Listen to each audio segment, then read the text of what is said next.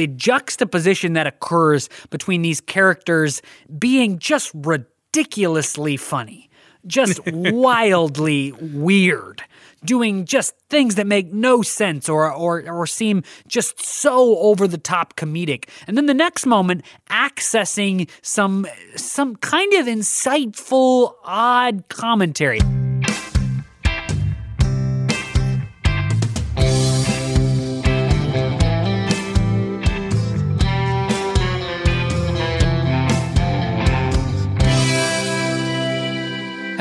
No Script listeners. Welcome back. This is No Script, the podcast, an unscripted conversation about theater's best scripts. I'm Jacob Mann Christensen. And I am Jackson Nikolai. Thank you all for tuning in to another show with us. That's right. We have returned. It's not unexpected, I hope. There's no like shock of revelation on your part. Like they're back from the Right. ashes because there were no ashes. This is a are no weekly show. We're back for another week. This should be expected on your part. Any shock you're feeling is your fault. Right. Not ours. That was a little harsh. I, you know, That was a little, little, we probably, we probably shouldn't but- chastise the listeners in the opening part of the episode as a as a rule. Just yeah, as a rule. Hey, segue to know, the play for I, this week. I did not intend to make that pun, but now I wish I did. Uh, yes, so Sarah Ruhl is the playwright that we are returning to for this episode. We noted as we were preparing and setting up our recording equipment and such that this is our third Sarah Ruhl play in three seasons. Yeah.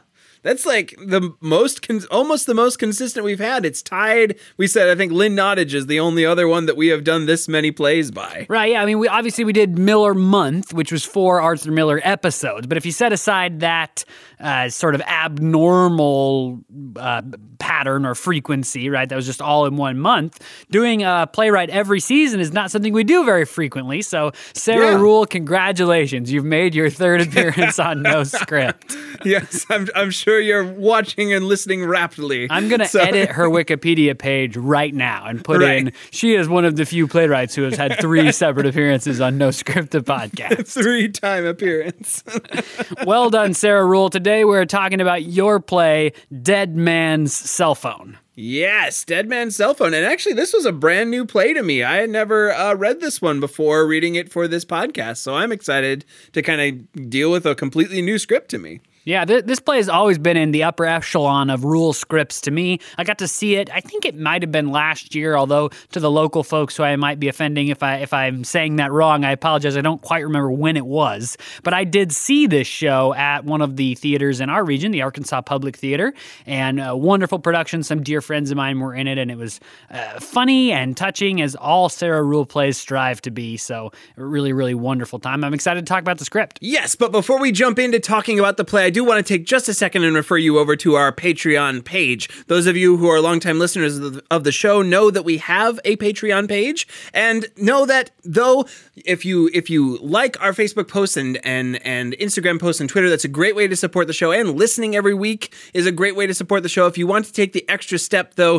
to support the show, check out our Patreon page. It is patreon.com slash no script podcast. We have a number of different tiers over there of membership. We will give you producer credit at, at some point along the way. So if you have a second, check us out at no script Ah, at patreon.com slash no script podcast.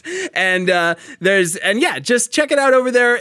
We, there's the lowest tier is like $1 a month, and it helps us out enormously at that $1 a month level. Uh, it, it, it is disproportionate to the number, is what it helps it out, out because there's fees and uh, script costs and stuff like that associated with this. While we love doing the show and it's a passion project for us, it is not free. So check us out over there, help us out a little bit, and we will see you on patreon.com slash no script podcast. We'll see you over there. Thanks for your support in advance. Yeah, yeah. now, back to the script.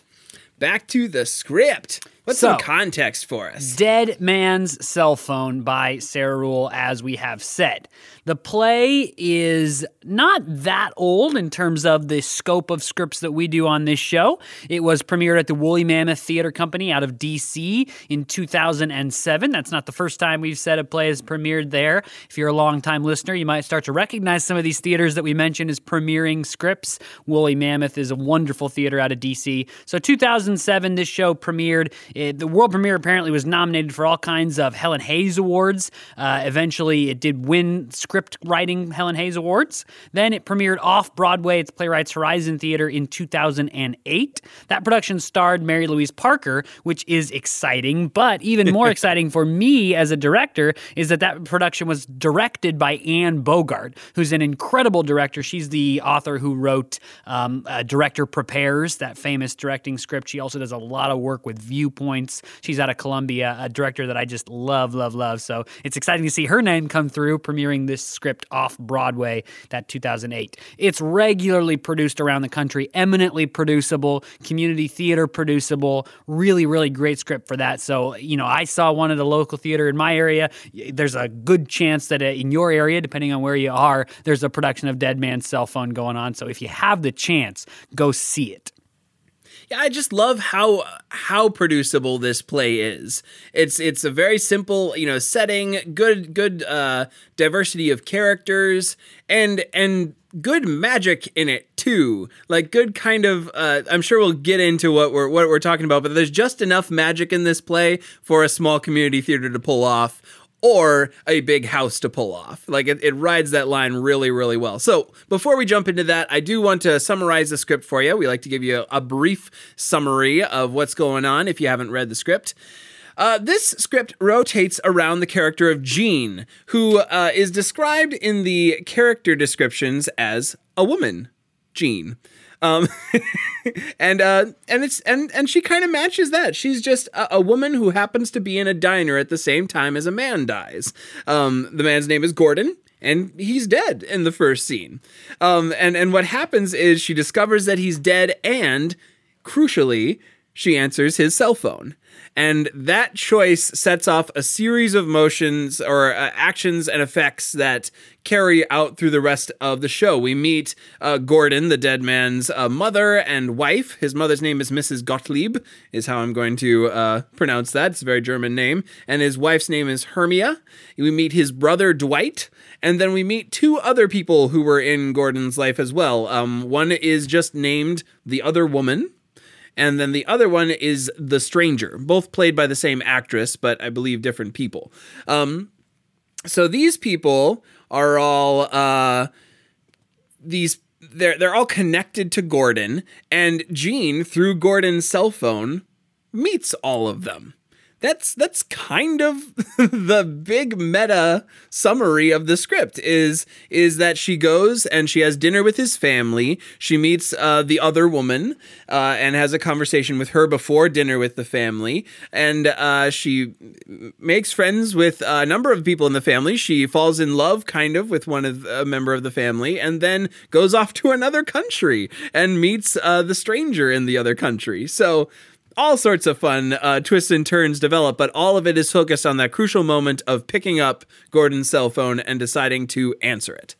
Right, and actually, we that scene, or that, at least the setting of that moment, is so crucial that it's played over a couple of times in different formats and with different maybe context surrounding it. But we get that initial scene with Jean in the diner, uh, really iconic thing. She's sitting there finishing her soup or drinking her coffee or whatever, and this, the phone starts to go off and continues to go off, and she's telling this what she thinks is just a.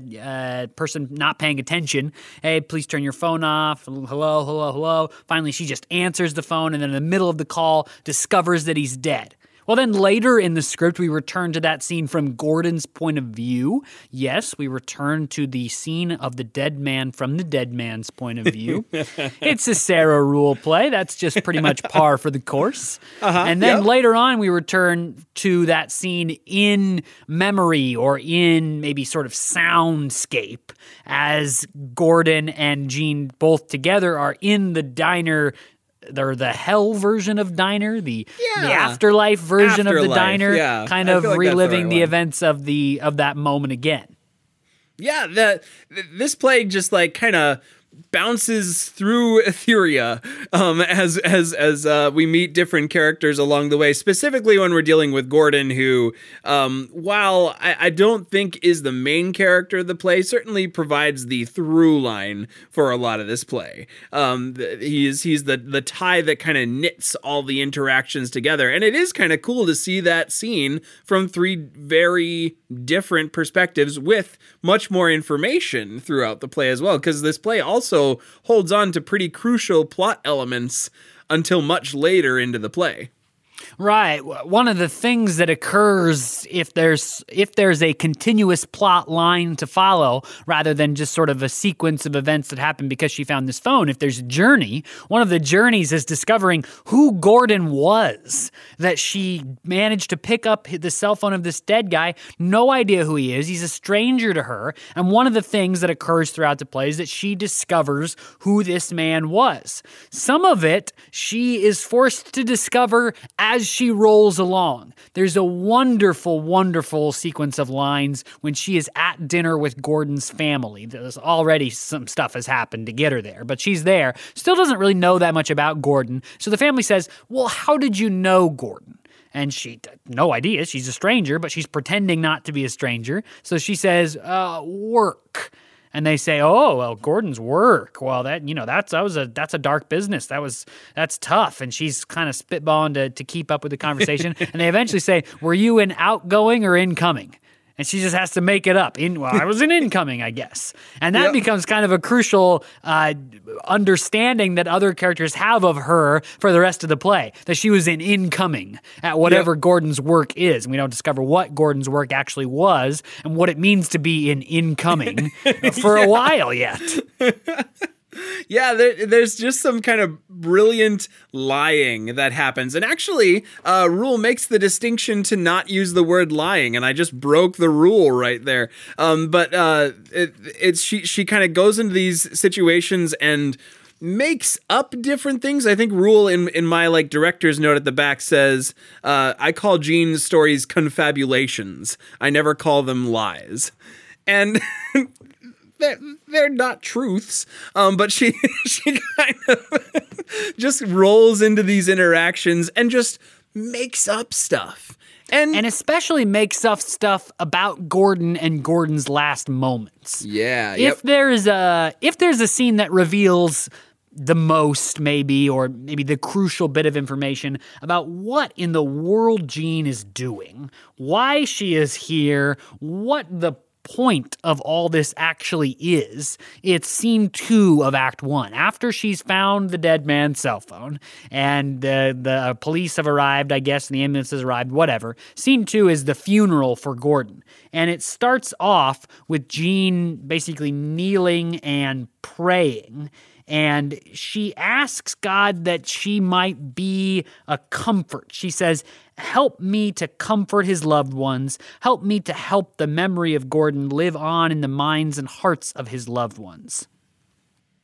it's it's almost like a she is referred to a number of times by other characters, um, uh, mostly Gordon, I think, um, but possibly uh, Mrs. Gottlieb as well, as this like angel character. Like she's referred to as like looking like an angel, and and that mission is almost like a like a Clarence from It's a Wonderful Life level prayer of like let me be of help to these people. This random person decides to steal some guy's cell phone and just help all the people who call mourn and remember the guy who died Right, and she does it to return to where we were before by lying, or Yeah. uh, Sarah Ruhl likes to say by confabulating. Yep, Um, She just makes up stories about Gordon's last moment with nearly everybody she meets. The first person of the the family that she actually meets face to face, if you don't count the fact that both the mother and her were in the room for the funeral. But when she actually has a dedicated one on one meeting, it's the other woman, Gordon's mistress, the other woman. And she basically says, well, in his last moments, Gordon said he loved you. You were the only person he ever loved. That when you walked into the room, you made his heart shudder. And of course, none of this ever happened. Remember that Jean just found him dead. But she makes up this wild story about how Gordon said he loved her in his last moments and that this provides some deep, profound comfort to this woman and really alters her outlook and and and and moves her profoundly. She does this again with the wife that he wrote her a letter in his dying moments. It's it, it's this drawn out, beautiful, basically final love letter about how they were distant, but they finally, you know, they, they had these moments of connection, and he, he always loved her all along. And and by Jean lying that she read this letter and quoting it to Gordon's wife, Hermia, the stage directions call for Hermia's outlook on like 10 years of marriage to be drastically altered in this moment. Yeah. By a lie, by a confabulation, by an untruth. Yep. And boy, she's like like completely completely calm about it too. Like the scene that you just uh, mentioned, uh, she, she launches into this uh, really beautiful paragraph after saying, "Oh, so I, w- when Gordon had died, I saw scraps of a bunch of different letters that he wrote on some napkins." And uh, and he, he wrote to you in his last moments, and Hermia says something like, "Oh, do you, do you have the letter?" And she's like, "No, but I can sum it up." And then beautiful paragraph ensues. Yeah. That she's It's- just- yeah, like I, I got a glimpse of one and then quotes this perfect love letter. And Yeah. earlier in the play, she's visiting Gordon's mother for the first time. And she says, Oh no, he tried to call you as he was dying. You wanted he wanted he wanted to, you to be the last person that he talked to before he died. And she says, Really? Let me see the phone. Let me see. Oh, I accidentally deleted it. The missed call. Sorry. Sorry. right. Yep. The the other one that's in that family scene is she gives them all gifts. Oh yeah, the gifts. It's just such a great little scene because we as the audience are watching is like, oh, oh, oh no, you're you're you're you're messing up. Like, don't don't get carried away with this this this Well, track. it's, it's almost like a scene from Friends or something. Like Yeah. you can sort of imagine a scene where somebody, like a Friends sitcom type character, was supposed to get gifts for the group and forgot. And so they like grabbed gifts from the coffee shop and Right. brought because what she brings is a salt shaker and a cup and a spoon. And it, I mean, that fits her story, and that's why it doesn't become sort of sitcom level hilarious. She manages to turn these not gifts into these sort of touching remembrances that Gordon was supposedly giving his family in his last moments. Of course, you know, the fact that these characters believe her at all is part of the wild comedy of the thing. That it's I mean, it's so clear even though I mean, as the audience, we have the we have the knowledge that didn't really happen, but it's so clear that she's making this kind of stuff up. Uh, Gordon, in his last moments, having a heart attack, is not picking out specific items from the coffee shop. Give these to my family. The salt, because my wife was the salt of the earth. I mean, that that's not happening. But Yeah. the characters around Jean accept her confabulation with uh, little to no question. Yeah, yeah, they yeah. And with with the exception of the last gift that she gives to the mother, she doesn't question it, but it doesn't work in her favor all that much because she gives her, I think it's the spoon, and says like, "Cause he always loved your cooking as a child." And she like stands up and says, or said, "How could he be so insulting in the last moments?" And she's like, "No, he really liked your cooking. He was being serious." And she's like, "There's no way he could have been being serious," and storms out of the room. so, assumedly, some sort of history is there. Right, yeah, and and it's it's sort of a question too about where did Jean think this actually this whole gift scene through enough that she brought all this stuff with her? I guess we're meant to infer that. Why would she have a salt shaker in her pack otherwise? But if she did, why didn't she come up with better reasoning? Yeah. Salt because you're the salt of the earth, cups because you can put stuff in you and you won't drop it, spoon because of your cooking. I mean, you sort of wonder like you could probably could have come up with something better, Yep. but she doesn't. And and it you know, as you say, it doesn't ultimately really work out for her in terms of winning the mother's trust and favor. Yeah. Yeah. but but for the for the most part, she gets to she pretty much pulls it off, yeah? Like she even like really gets in good with the family, especially with Dwight. Right. Yeah. You know, the the the other through line for her, besides learning more about Gordon as she goes, is that in meeting the family of Gordon, she meets Dwight's brother, and her and Dwight begin a relationship. A really cute, touching, just kind of uh, pure joy relationship. That's just just a lovely, lovely part of the script. All the way to the end too. Like it, it, is the final moment of the script is their kind of poignant, uh, a poignant moment in their relationship, and it just never, never stops being all ooey gooey and nice. yeah, well, they don't know each other for that long, but they they fall in love, I guess, uh, or so they claim. And it, you know, the idea of finding that that connection point, that real, true connection point in the midst of uh, uh, confabulation, right? Is part of what the script is dealing in. Is this idea of what grief can lead us to or or what our our attempts to be a comfort can lead us to what what kind of renewal can occur in the aftermath of this kind of event And I think it also has some some uh, kind of social commentary on on tying into all that. Like how do we how do we be present to these moments? How do we have these touch points when we're never alone? When we always have like the cell phone with us? I think part of it is just straight up talking about that. There's a couple monologues where uh, both Jean and Gordon talk about how how uh, insensitive and and lack of privacy how how how much how little privacy we have in the in the phones around you all the time age of like overhearing other people's conversations. And they're all really private conversations and you're it's hard to find those moments where some clarity or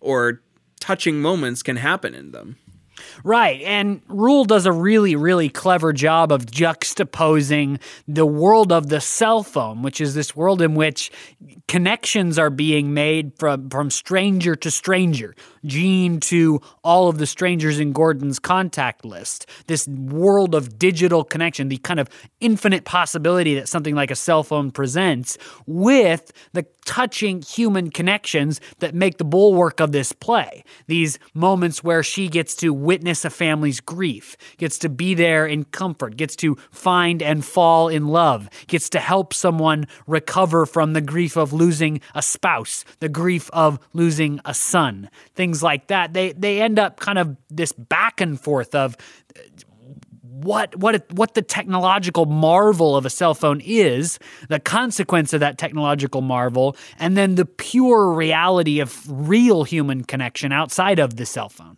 Mm-hmm. Yeah, and like the the navigating between life and death to find that almost like she Definitely, goes- yeah. She goes on a journey through death to figure that out. Yeah, And there's a the, the cell phone commentary is really well done. It happens a number of different times throughout the script. One of the, I think the most memorable is in scene two. Gordon's mother is giving her basically eulogy uh, at Gordon's funeral, and uh, cell phones start going off, and she ends up sort of on a rant about how nowhere is sacred anymore. It used to be that there were places where you didn't bring your cell phone, the theater, church, the bathroom. But then she, there's this just hilarious moment. She looks out over the attendees, and I would assume into the audience as well, and says, Yep. But people are answering the phone on the toilet even much now. How many of you have done that? And then she just says something like, That's what I thought. My God. And just Yep. all of the blood curdling disapproval comes through in waves in that just mm-hmm. really, really funny small moment of commentary to introduce us into some of those longer monologues like you talked about. Yeah, and there there are a number of of those. There's a, a decent one from Jean uh, in, in at the end of the first act, but then Gordon has a pretty long monologue to start off the second act, and it and it includes a, a, a brief commentary on just overhearing stuff on the subway. He has a a really fun monologue about travel as well in there. He's talking about how when we travel, we, we were meant to travel at a slower pace, but uh, on the subway or in airplanes, we're traveling faster than our soul. A, a very a very Ruhl thing to say, but, um, but but and so a bunch of people are wandering around in the subway and in airports waiting for their souls to catch up, and you can tell. Um, but all of that is kind of connected to him walking amongst people so tight that like other umbrellas can cover other people's umbrellas can cover him and overhearing their conversations on the day that he died. Right. Gordon's monologue is the top of Act Two. The bottom of Act One is Jean and Dwight together in sort of the, I, I would think, the kind of lusty aftermath of falling in love in this stationery shop, and she's answering the phone and all that. There's a great moment where you're, if as long as you're not double casting Gordon and Dwight, uh, Gordon is supposed to walk on stage and almost say something, and then the lights go out for intermission. And when the lights come back up, it's Gordon talking us through all of this stuff about what it's like to be dead, about the day he died, about these new philosophical revelations that he's had after having died. The back of my script has a really interesting quote about that. This is a quote from the review of the New York Times. It says Characters in Ruhl's plays negotiate the no man's land between the everyday and the mystical, talking like goofs one minute and philosophers the next. This play is as good an example of that as exists in Ruhl's work, I think. The mm-hmm. the juxtaposition that occurs between these characters being just ridiculously funny, just wildly weird, doing just things that make no sense or or or seem just so over the top comedic. And then the next moment accessing some some kind of insightful odd commentary. I'm going to return again to that eulogy given by Gordon's mother in scene 2. It has just one of the my favorite favorite lines of the play. She is this is just the very beginning of her monologue. She says there is, thank God, a vaulted ceiling here. I'm relieved to find that there's stained glass and the sensation of height. Even though I'm not a religious woman, I'm glad there are still churches. Thank God that there are still people who build churches for the rest of us so that when someone dies or gets married, we have a place to. I could not put all of this and then the stage direction. She thinks the word grief. Then she continues, in a low ceilinged room. No, it requires height.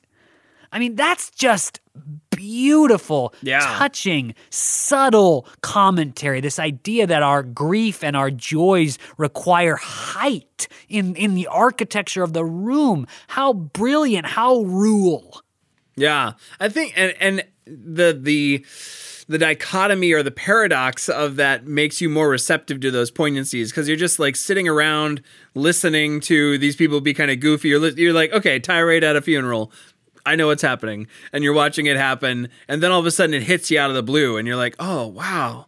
I was I really wasn't expecting that, which is this the same thing in the uh, in the Gordon monologue later. Uh, after he gets through his poignant bit about souls and stuff, he just describes that he was going to the the diner to get lobster bisque and how annoyed that he, he is that he can't get lobster bisque. Right. And he has he and Jean have another one of those really beautiful kind of touching poignant high peaks of the play later on in their scene. Basically, Jean has gone to Johannesburg to yep, retrieve right. payment for an organ that someone was going to legally sell, illegally sell on the black market it gets wild for a minute. And there's like this extended action fight sequence. Eventually, Jean is hit over the head with a pistol. She awakes in what the Gordon character describes as hell or the afterlife or something. And uh, through this whole sequence of what he describes as basically when you die, you go to the person you loved the most at the moment you decided you loved them. And apparently, Jean loves Gordon the most. Interesting. And the moment she decided that was the cafe where he dies. So this is the third time we visited the death scene or setting or moment. And through the course of their conversation, Jean is trying to convince Gordon, at least one of the things, that he actually was loved by his mother. Their conversation turns around to the fact that he wasn't sure his mother ever really loved him. Well, Jean says, No, no, no, no, no. Your mother is terribly grieving. She's so hurt. In fact, she says that she believes it's her job to mourn you until the day she dies. What I find so interesting about this moment of the play is it feels like another Jean lie, doesn't it? It does, yeah. It feels like the same kind of crap she'd been making up for everybody else. No, no, no. Your mother really loved you. She told me she was going to mourn you till the day she dies. mm-hmm. But Yeah. we know it's true. Right. She actually does say that earlier. And it, it's a striking line, and I love that Ruhl brought it back because it's so striking. And it causes Gordon to, I guess, feel loved, and in some sort of redemptive, salvific moment, he is transported away to to see his mother and wait for her to die because now she's the person that loves him the most, or he loves her the most. However, the rules of that afterlife play out. Right. The rules of the afterlife are kind of a, a really good bit of comedy in there because because it, it is a con- first of all it's a really cool uh, version of the afterlife. Like what a cool way to think about it. Like okay, so you go to the person that you love the most and uh, it, it's kind of tragic because there's there's obviously some ways that that could cross and like someone didn't love you the most. He, uh, Gordon lists like some people the mother loves the kids the most, the kids love the dad the most, and the dad loves the dog the most. So it's all a mess. Don't worry about it. Don't think about it. Basically, he says. I think he literally says, "Don't think about it too much." yeah. but the result at the end is that this version of Gordon gets sucked away and Jean is left alone in the afterlife, which maybe is the reason she comes back. right? Yeah, or or maybe I, I mean I don't know. Was she ever really dead? Right. Apparently, she's been gone for months. I'm not. I'm not totally sure. I understand the end of the play in, in how it works out in the real world. If we Right. are indeed in the real world, yeah.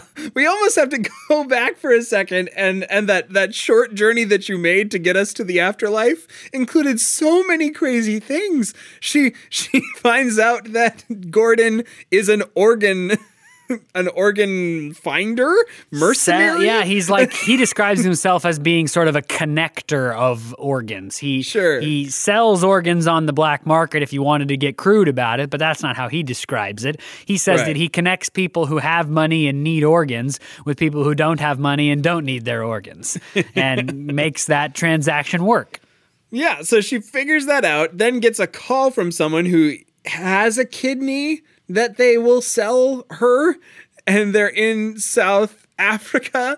So there she has to fly to Johannesburg. She meets the woman there, and yeah, it's just it's just a crazy series of events. You you even said like there's a there's an extended fight scene, and it's in the middle of this play again, it just kind of sucker punches you with a surprise storyline of now she's in Johannesburg following this cell phone, fighting a woman over a kidney.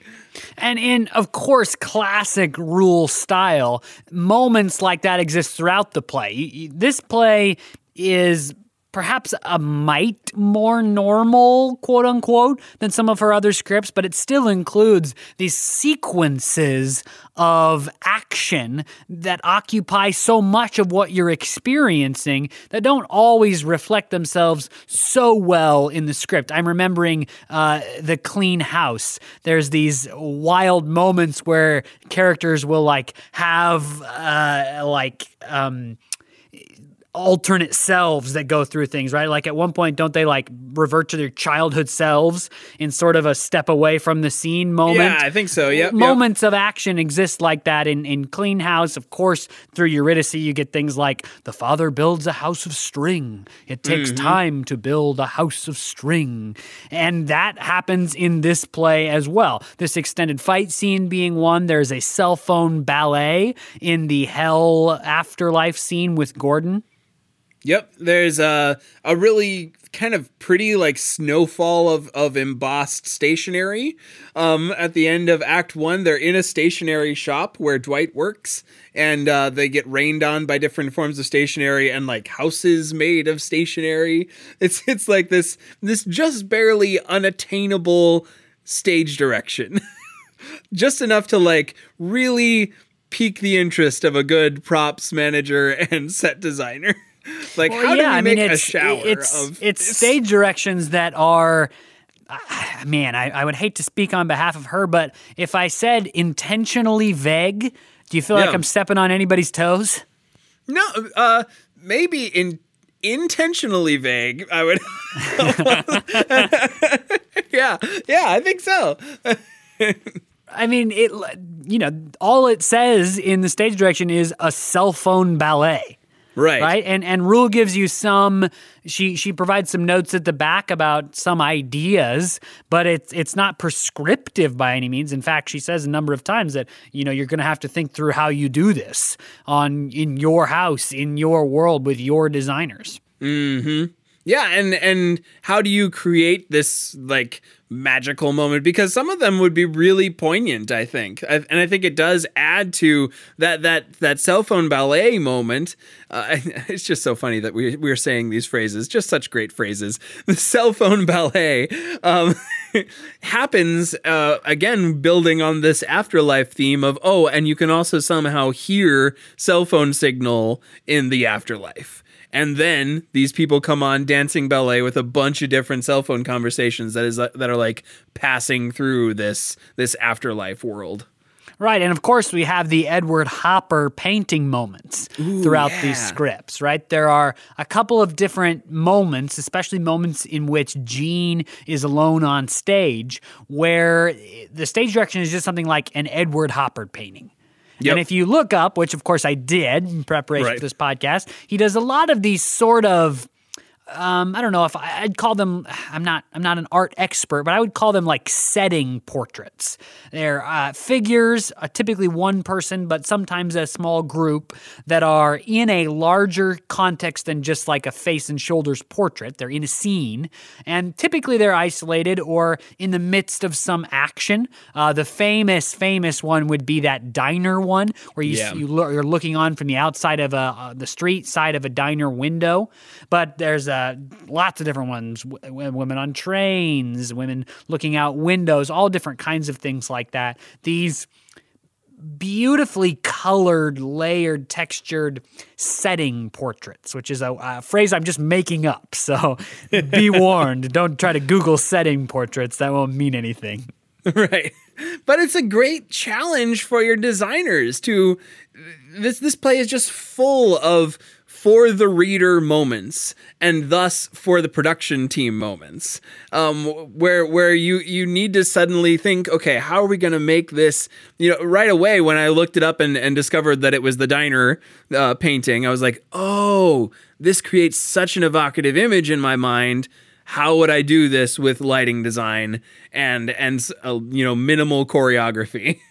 how do how do we piece this together? And it's such like a it's a fun little mind game for your production team to to try to create. And whether or not the audience necessarily picks up exactly on it isn't isn't as important as putting in the artistic time to try to make it happen. Right. So here's an example of that. This is the end of the scene in which Jean has visited the family for the first time for dinner, and she has offended the Gordon's mother due to the spoon thing, as we've discussed. Hermia, Gordon's wife, has gone off to comfort the mother, and now Dwight and Jean are alone. They're starting to sort of flirt back and forth, etc. Eventually, Dwight leaves to find some food because all they have is meat, and Jean's a vegetarian. And so Dwight exits. Jean sits alone. She looks small and tired. An Edward Hopper painting for five seconds. Dwight enters with some caramel popcorn. That's what you get. So, I mean, eh, what that means for you and your production, for you and your design team, how you're going to evoke this artistic sensibility that somehow Ruhl is trying to communicate is is a, a very creative task for you and your friends. Yeah, you, ask questions like, is there sound involved with that as well? This is a robust sound production. There's cell phones ringing and really uh, intentional timing for that. There are cell, uh, uh, conversations from people on cell phones floating around. Lots there's, of musical pieces. yeah, there's ballet happening, so all of a sudden there's music for that, and yeah, it is it is a minefield full of, of really great moments. A minefield is sounds sounds so dangerous. It is a, a mine full of really beautiful moments to mine. There we go. There you go. You got the right use of mine in that particular one. Not the explosion kind, the the diamond kind. The diamonds or the, the gold. I don't know. Another thing that I I find so it's so Ruhl And uh, man, this is the third play in a row with this kind of character, and I, I'm I'm I'm worried that I'm going to sound ignorant by saying it, but I'm going to say it as a as a means to discuss it. The the protagonist of this play, almost undoubtedly Jean, or at the very least, she's the main character if she's not structurally the protagonist. Eurydice is Eurydice. The clean house is, um, I think her name is Lane, maybe, or we, we talked about the Yeah. fact that it's, it's actually probably another character. But it, but at first glance, there's a similar character of man, a lack of character. I mean, who is Jean?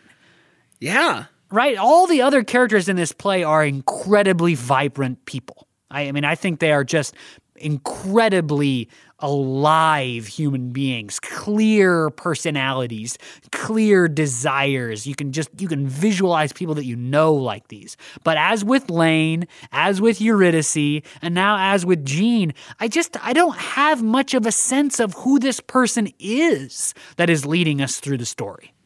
certainly initially, right? I think I think uh, we we meet Jean, and you know, there's lots of questions around her that that I don't think really are answered. Like, why really did you just jump in with this? Like, I, I kind of get I get the the the explanation that somehow she fell in love with Gordon all of a sudden there, and that led her along the way. But then, why did you keep? Why did you keep answering the phone? Why do you keep making Why did you travel to Johannesburg Why- for yeah. somebody's kidney? Right. What do you do on a on a non this kind of day? well, she tells us what she does, and th- this is one of the more interesting features of the character that is only briefly brought up. She works at the Holocaust Museum. Uh, Assuming we can rely on that particular statement, which in a play like this, she could be lying potentially. I'm not sure we have any real reason to believe that, uh, other than the fact that she's lying constantly throughout the show. but she says that she works at a Holocaust museum, and it does seem like at this moment she's revealing some true things about herself. And she says that uh, she she goes on to say one of the reasons why she's passionate about that work is that it's really important to remember. This idea of memory then becomes a little bit of the conversation again like that quote from the New York Times review. This is one of the moments where the characters become philosophers for a little while instead of goofballs. Right. Yeah, yeah, and and you you get you get those little clues about her life and and what's going on, but then I, I think we get the most about her life post death. you know, we we or or she she moves the most as a character or grows the most as a character after she comes back from uh, being knocked out, I think we discover, or fainting or something. Uh, but after she meets Gordon in the afterlife, she uh, comes back and she just like she she meets Dwight right away and says we we need to we need to start loving each other more so that we can be in the afterlife together. Now that I've seen the afterlife, I want to spend the afterlife with you. And that seems to be a big jump for her because she's kind of like this this as we mentioned this kind of angel character who's floating around doing these I- altruistic Is things. Is it a big jump for her? I just don't feel like I have enough information about Jean as a human being to decide whether this is a one off event or whether she is well known for doing wild things like stealing a dead man's cell phone and answering calls for him. I just don't know. Like you said, what's a what's a different day for Jean like? I feel like I could answer that question for a lot of the other characters, right? Dwight being this sort of rejected, less favored younger brother who has lived his whole life in Gordon's shadow and is now finding some meaning doing something in this relationship with Jean. The sort of overbearing mother who clearly favors one son, dramatic in in a in such a way, and now is is really experiencing deep grief over her son, is and expressing that in this kind of over the top way. The wife that knew her husband was cheating on her, who knew they were separated, who feels guilty over not bringing the marriage back together. This other woman who who felt estranged, who was with Gordon for such a long time, but knew she would never be his wife. He never said he loved her, and now only post death does she learn that he d- said that, which isn't actually true. I mean, I feel like I have these really pictures of who these other people are. And yet I don't know if I could answer whether Jean would pick up the dead man's cell phone on any other day of the week. I Yeah. just don't know. it does have kind of like a, a parabolic or fable structure to it with these really defined characters and then again I, I feel like i've used this analogy before but like an every person in Jean who's just kind of like and maybe maybe that's a little bit wrong though too because she isn't just like she, she's just like wandering through almost and and noticing things and changing things and doing things. Uh, but but but some of the, of the elements of this script remind me of a parable in that in that like these choices are made big sweeping choices are made and it's just like yes i do this. Yes i love you. And now we need to we need to focus on spending the afterlife together with Jean. at the end of the play mrs gottlieb like jumps into a fire so that she can be with gordon Yeah, man, that last scene is just hard to get a grip on, hard to pin down. Somehow, Jean has been gone for months, it's i yeah weeks, months. She's like- been gone a long time. Yeah. Where or what? I have in no like a luggage claim maybe Just no sense of where she's been. We Yep. we learn that Dwight, I guess, finds her at the airport, or Uh-huh. she wakes up at the airport and eventually finds Dwight, something like that. He takes her back to Gordon's house, Dwight's house, the the mother's house, where where this family lives, and they learn that Dwight's now like writing things on his, you know, in his, in his publishing stationery business that the government's all uh, worried about. We all this we learn that the other woman actually was the stranger who Right. stole the phone from uh, Jean in the extended fight sequence, and now she's running the organ black market business. All this stuff. And then eventually Jean says, Well, look, here, here's what I learned from your son when I was in the afterlife is that he's waiting for you on the other side, Gordon's mother, Mrs. Uh, gosh, help me, Jackson Gottlieb. gottlieb is how i've been saying it yeah Mrs. Gottlieb. He's waiting for you in the afterlife. And so she throws herself on the barbecue, right like to go see him, yep to die. It's a suicide moment. Yeah. Great, great, great stage direction there. Classically rural, artistic, funny, quipping stage direction. Yep. It's yeah, it's it's it is kind of shocking and and just for the reader because she specifically says you do not want to hear or see Mrs. Gottlieb destroying herself on the fire. so Yep, and and then one of one of the best like after lines, like Jean says she's she's throwing herself on the enormous fire in the back. Aren't you going to stop her? Dwight says, "No, they'll be happy together." And then uh, Jean and Dwight kind of come together as Jean reflects on the fact that knowing that the person that she loved most is who she's going to see in the afterlife now, she wants that to be Dwight. So they're going to spend their lives together, falling more in love with each other. Uh, Dwight says he's going to take her to see the stationery business, and, and it ends with this kind of kissing, blackout, lovely, funny final line. Um, and man, is that an odd final scene. It is. Yeah, I mean you're right. It does end sort of parabolic, almost on a lesson. As Jean is describing to Dwight what she's learned, this is what she says Oh, Dwight, I want to make sure we get on the same planet when we die. I don't want to end up with my garden or my dog all the time. Let's start loving each other right now, Dwight. Not a mediocre love, but the strongest love in the world, absolutely requited. So that we know and all the omniscient things of heaven know too. Let's love each other absolutely.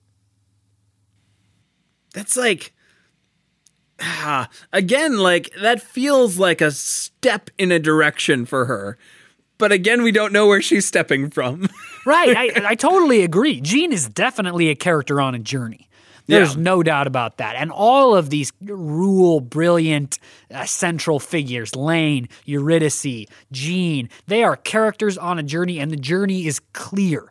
I mean, even amidst all the wild, crazy things that happen in Ruhl plays, in a play like Dead Man's Cell Phone, what is happening around Jean and to Jean is perfectly crystal clear. And that's what helps you keep hold amidst all of these beautiful, poetic, wild images that occupy the center of the Ruhl style. right? Is that you know what's happening. I don't I don't think there are very few there's very few moments in Ruhl's play where you're like, what the heck is going on? Right. Even right. the weird images make sense in the context of the story. Story is still the center.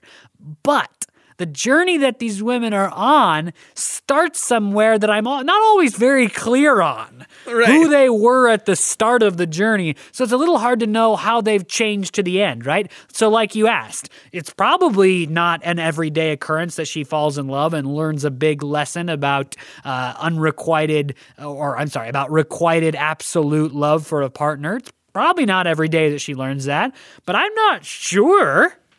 yeah, yeah. uh, to to to add to the descriptors of of that journey, like we're we're we're watching it, we know what's going on, and we're also like really invested in her as well. I I think in all three of those characters, we want to know what happens, despite somehow, despite the fact that we don't know where they started from, that we just meet these people on a, uh, we- that we meet Jean on a clear blue day when she's in a diner, had the last bowl of lobster bisque, and and met a guy who was dead despite that that we know nothing about her prior to this and we don't find out much uh, besides where she works in this play i'm really invested in figuring out what happens to her as a result of all this like we're we're on the ride and we're we're really interested to see where it ends up And and Ruhl has brilliantly written so many elements of that because we're we're invested in the mystery. Who was Gordon? All these things she's got to Yeah. lie about to pretend to be somebody that Gordon knew. The mysteries pile up, and we're so interested in where it's going. And we're so interested in what's going to happen between Jean and Dwight. And we're so interested in this unusual situation of having a phone and being dedicated to answering the phone and delivering the news of death to people. hmm yeah such such like and and you, you kind of imagine yourself in that role too like what would happen what what would happen if i if i had someone else's phone and answered all the calls? Like i feel like this this whole this whole play is like om- almost just that. Like it's you're sit, you're sitting around and you're thinking what would happen if i got to be in on someone else's story?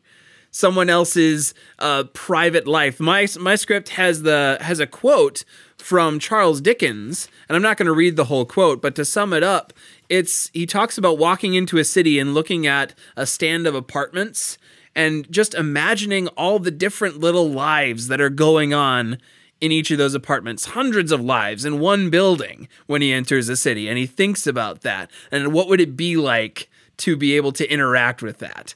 And that's that's what Jean gets to do. That's what we as the audience kind of get to do as well. Is imagine what would happen if you just peeked your head into one sphere other than your own. And, this this and the wild commentary ride. that's made about that because i totally agree that that commentary is being formed around the play. The commentary that Ruhl makes about that experience i think is genius is in is beautifully insightful. Because what does she say? She says if you are if by some wild unusual circumstance finding a dead man's cell phone you are shoved into someone else's life into the intimate hard moments of someone else's life. I think what Ruhl answers what what happens is that you will be unable to remain a passive observer the people's lives around us that are that they're they're living by themselves if you poke your head in a little bit you're going to be drawn into their stories because Jean is unable to be a passive observer. She can't just keep the cell phone provide her comfort where she can and move on with her life. She ends up right in the middle of everything in the middle of what Gordon left behind in the middle of healing their relationships with each other in the middle of falling in love with the brother. The commentary is not just that these stories are interesting the people around you have interesting lives well yeah lots of people say that the Ruhl takes that one step further and says the people around you have so interesting lives that if you take a moment you will be drawn into them to mm-hmm. participation in them almost to the expense of your own life as well. There's there's a great scene where you kind of see the consequence of it, which is Dwight and Jean have just finished making love to each other, and Jean had the, the phone rings. And Dwight says, Don't answer the phone, don't answer the phone, just stay with me. And Jean doesn't answer the first one, but then it rings again. And she like has to answer the phone. The story draws you in, both both in a good way and in sometimes in a in a negative way for your own story. Yeah, it, this has just always been among my favorite Ruhl plays for this just beautifully layered, subtle storytelling about lives, about grief, about technology, all weaved together. I just, I just think it's so, so great. Uh, as I said, somebody around me in this community has already done it. So as long as I'm here, I probably will not be doing this script, which is unfortunate because I'd love, love, love to direct it.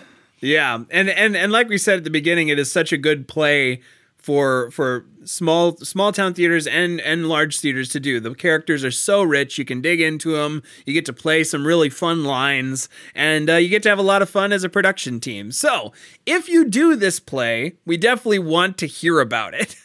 because it is such a good it's such a great play and so many exciting stories can develop out of it so if you do it have done it want to do it just want to talk about it with someone find us on instagram facebook or twitter and and tell us about it. We would love to continue the conversation with you. We also have a Gmail, no script podcast at gmail.com. And uh, you can find us on any of those sites. We'd love to keep talking about this play with you. Absolutely. If you've liked this episode, if you've liked some of our other episodes, please share them. Tell the other people about what you're listening to, the community that you're involved in, the stories that we're talking about. Tell people about them. Share them on your social media. That's a huge thing that you can do to support the show. You can find the podcast on Podbean, where we're hosted, on Spotify, Apple Podcasts, and Google Play. One of the best ways to find us is every Monday we post a link to the new episode on Facebook, Instagram, and Twitter.